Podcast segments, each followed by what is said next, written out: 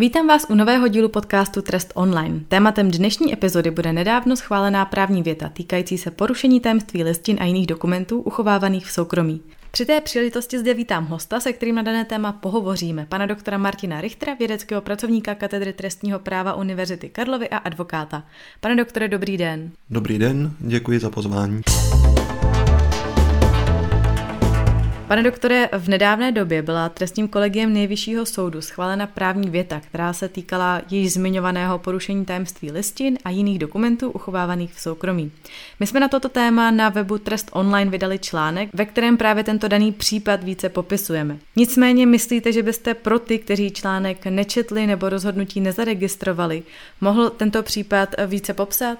Ve vámi zmiňovaném rozhodnutí nejvyšší soud řešil v zásadě skutkově banální případ, a to případ zaměstnance, který zdědil mobilní telefon po svém předchůdci, který jej, protože se jednalo o služební telefon, tak jej vrátil zaměstnavateli a zaměstnavatel ten telefon zřejmě nedokonale vyčistil a v tom telefonu byly ponechány přihlašovací údaje do soukromé e-mailové schránky poškozeného zaměstnance, tedy toho zaměstnance, který u zaměstnavatele ukončil pracovní poměr. Problém nastal, když Pachateli, novému zaměstnanci, byla doručena na tento mobilní telefon e-mailová zpráva, která se mu díky uloženým přihlašovacím údajům e, zobrazila a která nepatřila jemu, ale byla doručena do té eh, e-mailové schránky poškozeného, který už u zaměstnavatele nepracoval.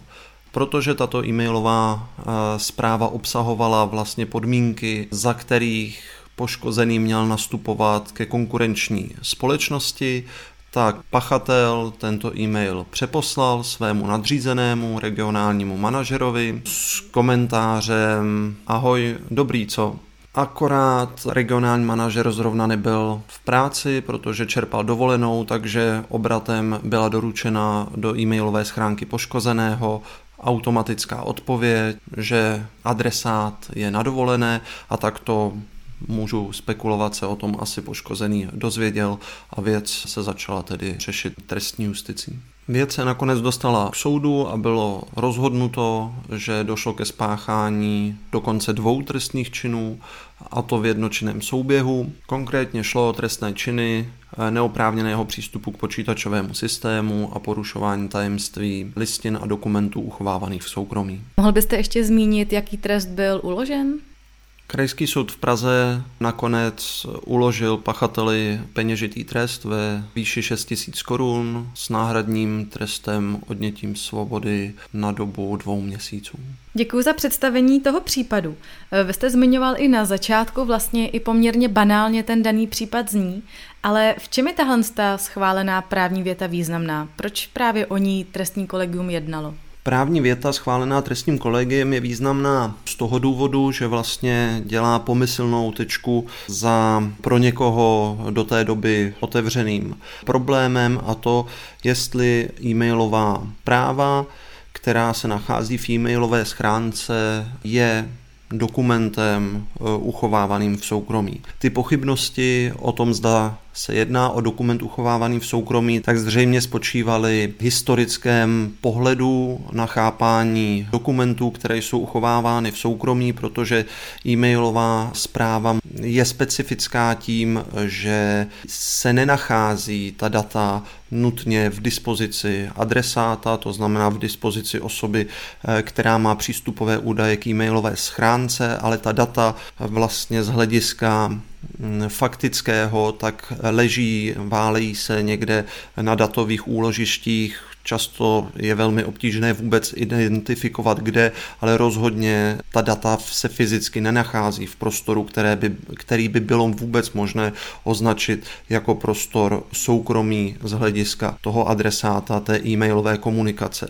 Z tady toho důvodu nejvyšší soud měl zapotřebí zdůraznit, že i když e-mailová schránka prochází počítačovými systémy, několika počítačovými systémy předtím, než vůbec doputuje k adresátovi, tak eh, že to nějak nezbavuje tu e-mailovou zprávu eh, jejího soukromého charakteru. Zjednodušeně řečeno, odesílatel a adresát nezamýšlí zprávu sdělovat veřejnosti nebo širšímu okruhu osob a i když ta e-mailová zpráva bez ohledu na jejich vůli prochází počítačovým systémem jiných osob, tak i trestní justici považujeme za zprávu soukromou. Mě v daném případu eh, ještě zaujalo, že pachatel neprolomoval eh, vlastně žádné heslo, ani se nějak aktivně do toho e-mailového účtu nesnažil dostat. Máte pocit, že i v tomto případu je ten trestný postih na místě? To je výborná otázka, která se v tomto případě určitě nabízí. I když eh, se vyvození trestní odpovědnosti v tomto případě někomu může zdát poměrně přísné, tak zcela nepochybně došlo k naplnění znaků trestného činu a vlastně trestní justice neměla možnost rozhodnout jinak, protože to jsou otázky trestní politiky, které se řeší v parlamentu, kdy na parlamentu záleží na tom, co stanoví eh, jako trestný čin a v současných podmínkách trestní zákonník nevyžaduje, aby eh, pachatel nějakým způsobem aktivně prolamoval heslo. Stačí, že neoprávněně získá přístup počítačovému systému. To znamená, nemusí jít o hackera, může to heslo třeba odhadnout, že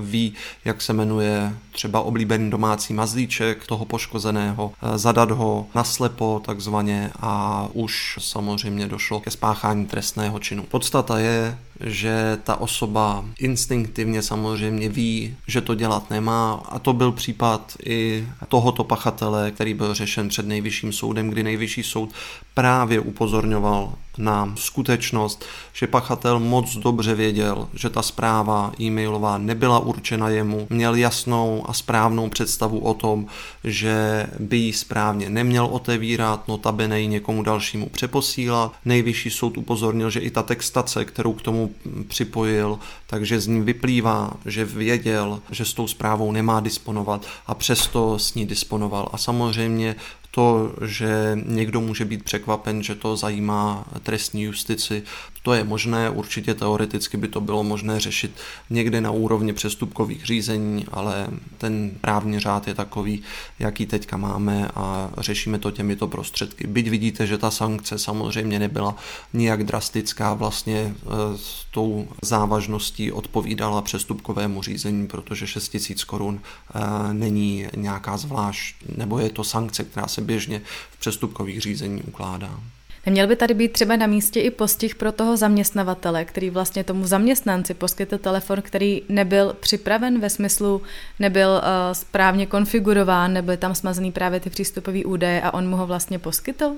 To je velmi dobrý postřeh, ale možná pro někoho překvapivě a sama skutečnost, že nedošlo ke smazání těch přístupových e, údajů, tak trestným činem není. Ten problém nebyl v tom, že pachatel měl v mobilním telefonu přístupové údaje k e-mailové schránky jiné osoby bez jejího svolení a dokonce bez jejího vědomí. Ten problém spočíval v tom, že když na základě těch přihlašovacích údajů přišel e-mail do toho mobilního zařízení, takže pachatel, přestože věděl, že to není jeho e-mailová schránka, že ten e-mail není určený jemu, tak si ten e-mail otevřel, seznámil se s jeho obsahem a potom s tím e-mailem dalším způsobem nakládal. Což je zajímavé z toho hlediska, že samozřejmě on tak činil jako zaměstnanec toho svého zaměstnavatele a za určitých okolností by toto jednání teoreticky samozřejmě bylo přičitatelné tomu jeho zaměstnavateli jako právnické osobě, pokud by ten zaměstnavatel právnickou osobou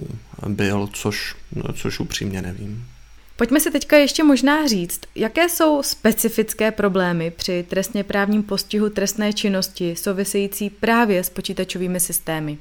Tím nejzásadnějším specifikem a problémem je samozřejmě vysoká latence, to znamená vlastně neodhalitelnost eh, té trestné činnosti, protože eh, trestná činnost v kyberprostoru obecně tak se vyznačuje tím, že poškození se mnohdy ani nedozví, že se stali obětí nějaké trestné činnosti a i když se to dozví, eh, tak ty možnosti, jak tu trestnou činnost zadokumentovat takovým způsobem, aby bylo možné zahájit trestní řízení, tak jsou velmi omezené. Navíc s tím jde ruku v ruce určitá tolerance společnosti ve vztahu k trestné činnosti v kybernetickém prostoru, kdy některé druhy kybernetické kriminality jsou považovány skoro za kavalírské zločiny, kdy ta společnost obecně je v některých případech nevnímá vůbec jako společensky škodlivá jednání.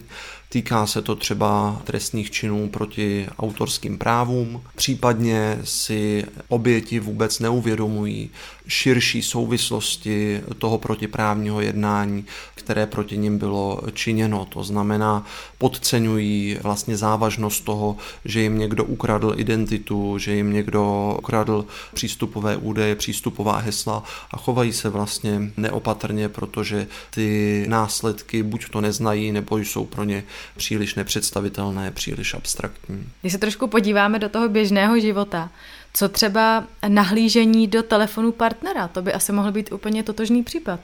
Nahlížení do telefonu partnera je takové citlivé téma. Samozřejmě e, záleží na vztahu těch e, dvou partnerů, to znamená, jestli se jedná o neoprávněný vstup do počítačového systému nebo nejedná, ale mobilní telefon samozřejmě e, a zcela jednoznačně je počítačovým systémem a není možné zneužívat vlastně znalost eh, svého partnera, aspoň z právního pohledu není možné a akceptovatelné zneužívat znalost partnera eh, v tom smyslu, že jsem třeba schopen odhadnout nebo dokonce znám přístupová eh, hesla mé partnerky, tak budu překonávat bezpečnostní opatření a vstupovat do jejího mobilního telefonu bez jejího souhlasu, bez jejího vědomí a seznamovat se tam s, třeba s komunikací, kterou vede se svými přáteli. Prostě počítačový systém je z hlediska trestního práva chráněn a vztahuje se to jak na partnery, tak na jakékoliv jiné osoby. Na závěr, vyplývají z toho pro běžný život nějaká doporučení, jak se správně chovat, abychom se případně těmto problémům vyhnuli? Tak nadneseně řečeno samozřejmě nelézt kam člověk nemá ale hlavně, a tady ten případ eh, vlastně tou svojí běžností tak hezky ukazuje, že eh, je potřeba přemýšlet nad těmi moderními zařízeními, se kterými zacházíme, tak si uvědomit, že jsou to opravdu eh, z hlediska soukromí extrémně citlivé věci. To znamená přemýšlet vlastně nad důvěrným charakterem počítačových systémů a nad důvěrností počítačových